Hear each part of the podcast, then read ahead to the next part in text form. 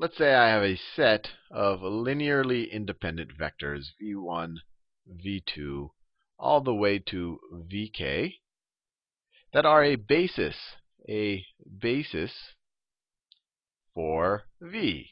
We've seen this many times before, and that's nice. It's a basis, but we've learned over the last few videos that it would be even better to have an orthonormal basis, to have a an orthonormal basis for v, orthonormal basis.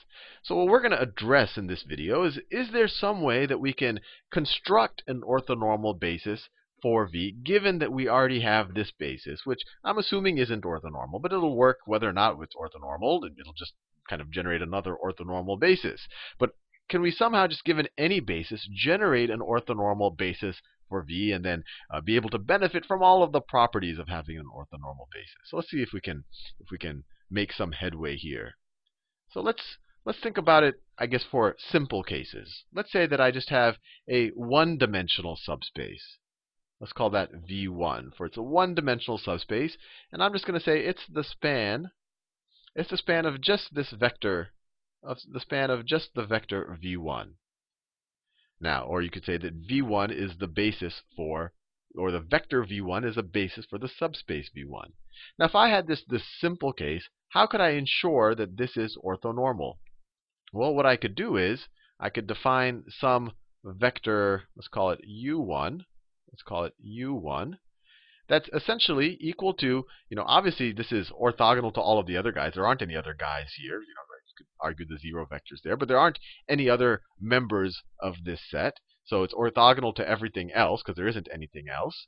And then to make its length equal to one, you can just take this vector and divide it by its length. So if we take, if we define some vector u one to be equal to v one divided by the length of the length of v one, then the length of u one, the length of u one is going to be what? It's going to be the length of v one, the length of v one over, let me write it this way, over the length of v one like this. This is just a constant right here, so this is just going to be one over the length of v one. That's just, you know, that could be like five times the length of v one, which is just equal to one. So this one will have a length of one. So just like that, if we define If we say that if we have the set of just u one, we could say that just the set of u one is an ortho orthonormal basis basis for v one, for the subspace v one. Now that was trivially easy. I mean, if if my if k happens to be one, we're done. That was, you know, super easy. We just have to divide by our length. You just have to essentially just normalize this vector, and you have an orthonormal basis because there's nothing else to be orthogonal with. But let's complicate the issue a little bit. Let's say we go to two dimensions. Let's say we have a subspace v two. That's the span of, let's say it's the first two of these vectors.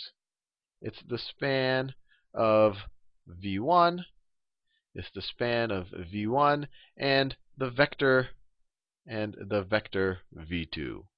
Now, we know that v one v one can easily be represented as, or something that uh, v one is a linear combination of u one. And how do I know that? Well, I can just multiply both sides of this times the length of v one. We have u one times the length of v one is equal to v one. So we could say that this is the same thing.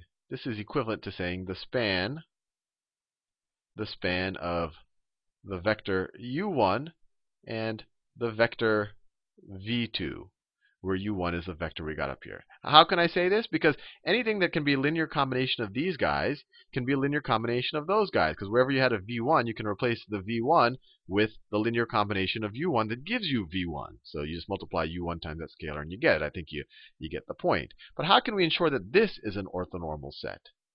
So what do we do? Let's graph it. So this is going to be a plane in R N. So let's just make our chalkboard here, our video board here, the plane. So we have u one, which is a unit vector. It has length one, so that is u one.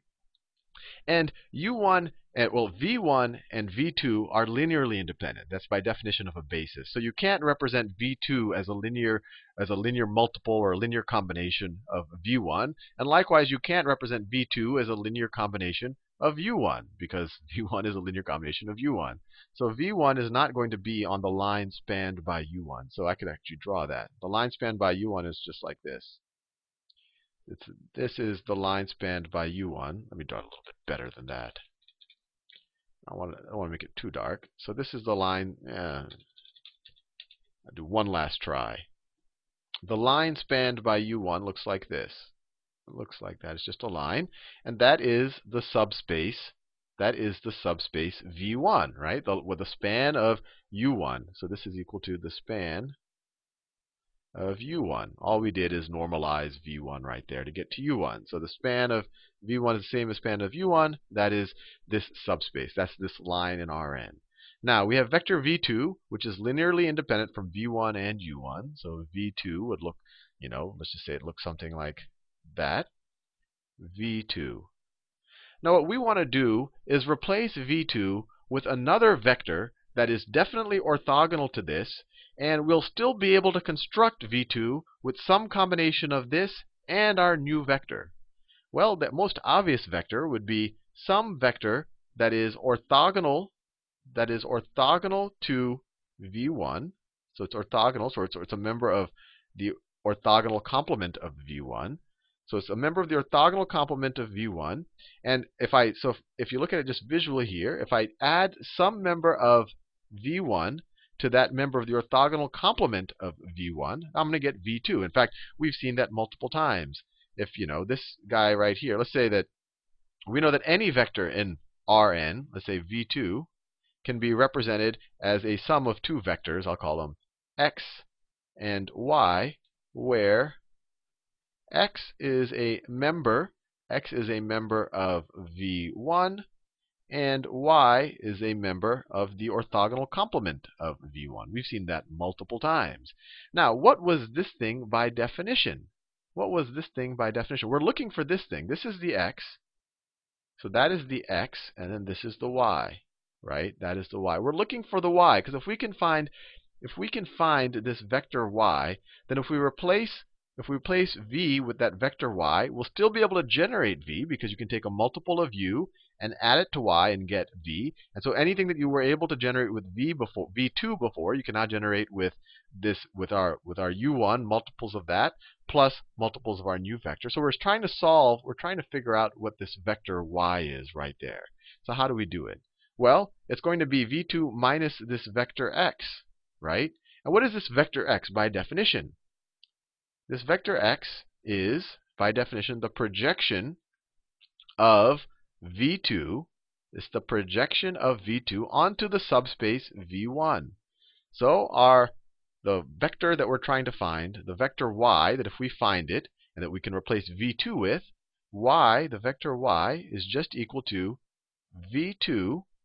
It's just equal to v two, let me write it this way, minus the projection of v two onto v one. That's what y is. And remember, if we can replace v two, the reason why the span of u one, v two is the same thing as the span as the span as the span of u one. Let me call this y two here. Let me just call that y two, because we're probably going to have to do use y's in the future. You want, let me y two. So the reason why this span is the same thing as the span of u one and y two is because I can generate v two with a linear combination of u one and y two, right? I can scale up u one and then add y two, and I'll get to v two. So anything that I could have generated with v two, I can get with a linear combination of these guys. That's why these are equivalent. And what's neat about this now is that these guys are orthogonal complements of, or these guys are orthogonal relative to each other, right? By definition, y was a member of the orthogonal complement. So if you dot these two guys, you're going to get zero. And how can we actually solve for it? Well, this is a, this is useful as well, because v one v one has an orthonormal basis, right? v one has an orthonormal basis. Has ortho. I'll just write ortho basis. I'm tired of writing orthonormal. And we saw, I think it was two or three videos ago, that there's a very the neat thing about orthonormal bases is it's very easy to determine the projection onto those bases. It's essentially, let me write it over here, the projection the projection of the vector v two onto the subspace v one is equal to, it's equal to v two, let me write it this way, v two dotted with the subspace is v one's first basis vector, which is the vector, sorry, which is the vector u one, right? That's its first basis vector. We're dealing with an orthonormal basis, times u one. And then if we had more basis vectors, we would say plus v two dotted with our next basis vector times that base ve basis vector, so on and so forth. But v one only has one basis vector. It only has the basis vector u one right here, right? It was only spanned by that. So we can rewrite this thing right here, y two, y two, this vector right here that I'm going to replace v two with is equal to v two, it's equal to v two minus the projection of v two onto the subspace v one, onto that line, which is just this, v two dot u one times the vector u one. And just like that, we've solved for y. So we have a a basis for v two where this guy and this guy are orthogonal. This guy is a unit vector. He's been normalized. But this guy hasn't been normalized yet. So to normalize it, let's just divide. Let's just define some other vector as u two and do the same thing. Let's just normalize it. So u two is equal to y two divided by the length of y two, divided by the length of y two. And so And that, so now we can say that the subspace v two is equal to the span, the span of u one, u one. And instead of y two, I'll put u two there, because I can generate y two by just scaling up u two. So u two. And what's neat about this now is I have two unit vectors, or two normalized vectors, and they're orthogonal with respect to each other, and they span what v one and v two spanned originally. Now, we need to keep going. What about if we want to go to, you know, we're going to have a v three here. What do we do? Well, we do the same idea. We do the same idea. So let's define a subspace, v three. This is going to be a three-dimensional subspace. Once we get beyond v three, it becomes a little hard to visualize, but I think you're going to see the pattern after this step. If we define v three is equal to the span, the span of these guys, u one, u two, and then in our original basis, v three. I didn't write it there, but there's a v three there. And v three. So in our original non-orthonormal basis, we have v three. Now, what is, what is this going to look like? And, or how can we turn this into an orthonormal basis? So if you, if you visualize all of these, so the span of u one and u two, v, our subspace v two is just going to be a plane. It's just going to be a plane in R three. It's going to look like that right there. And so we have our the our new span is going to be everything in that plane, all linear combinations of things in that plane, plus linear combinations of our vector v three, which is linearly independent from these guys, because it was linearly independent from the stuff we used to construct these guys. So v three is going to pop out of this plane. It can't be represented by a linear combination of those guys. So let's say v three pops out of the plane, v three like that. Now, we want another vector that can represent everything of this of this span, but it is orthogonal to these dudes right here. Or if another way to think about it, it's orthogonal to the plane. So we want another vector that is orthogonal to the plane.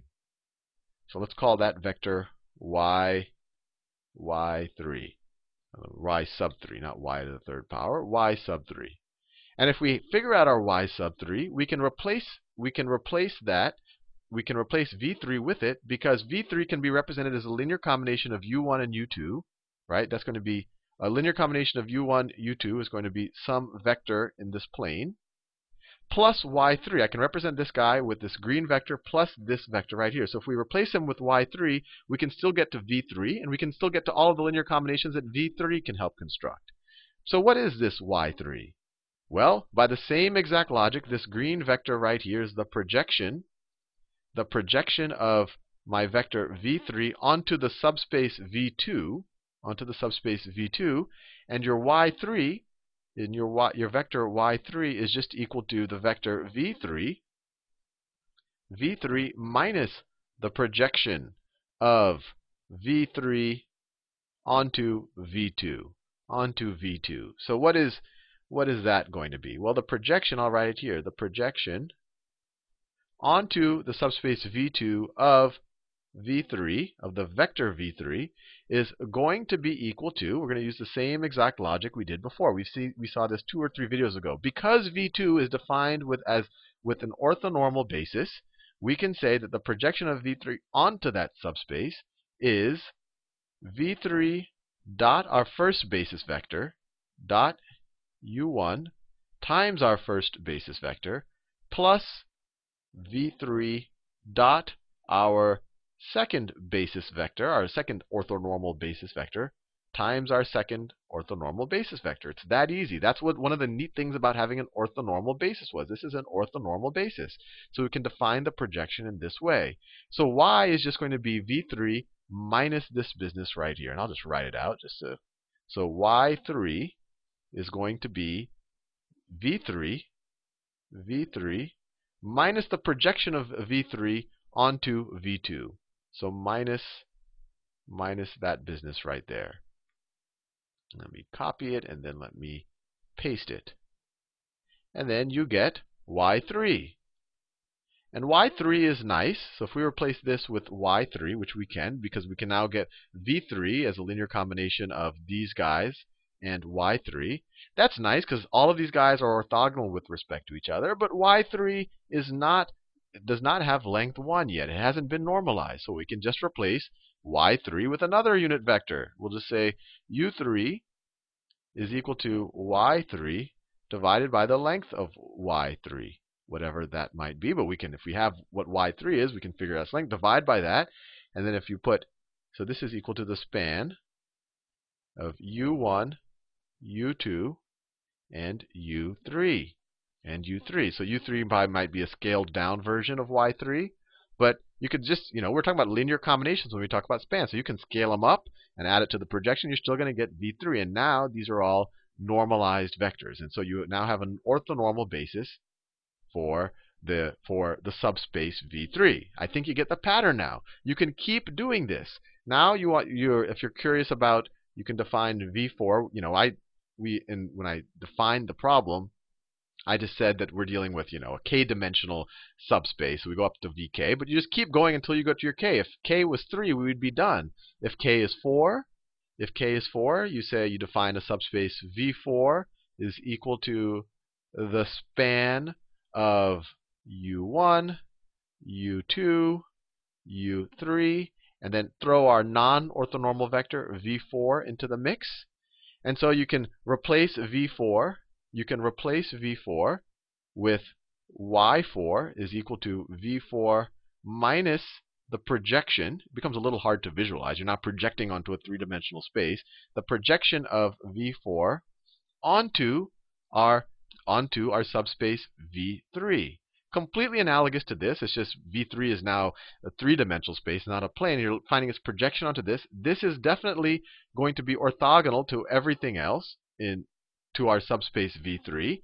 And you can construct v four with y four, because v four, v four by definition, v four is equal to, we can just rearrange this, y four plus the projection of v four onto v three. So you can construct v four with y four and some linear combination of these guys. So I can replace this guy with y four. And then I would normalize y four. I would divide it by its length, and I get u four. And I just keep doing that until, you know, I get up to k. You know, if I do v five, I do the process over and over and over again. And this process of creating an orthonormal of an orthonormal basis is called this is called the Gram Gram-Schmidt Schmidt process. And it might seem a little abstract the way I did it here, but in the next video, I'm actually going to find orthonormal bases for subspaces. You'll see it's not too bad when you actually deal with real numbers.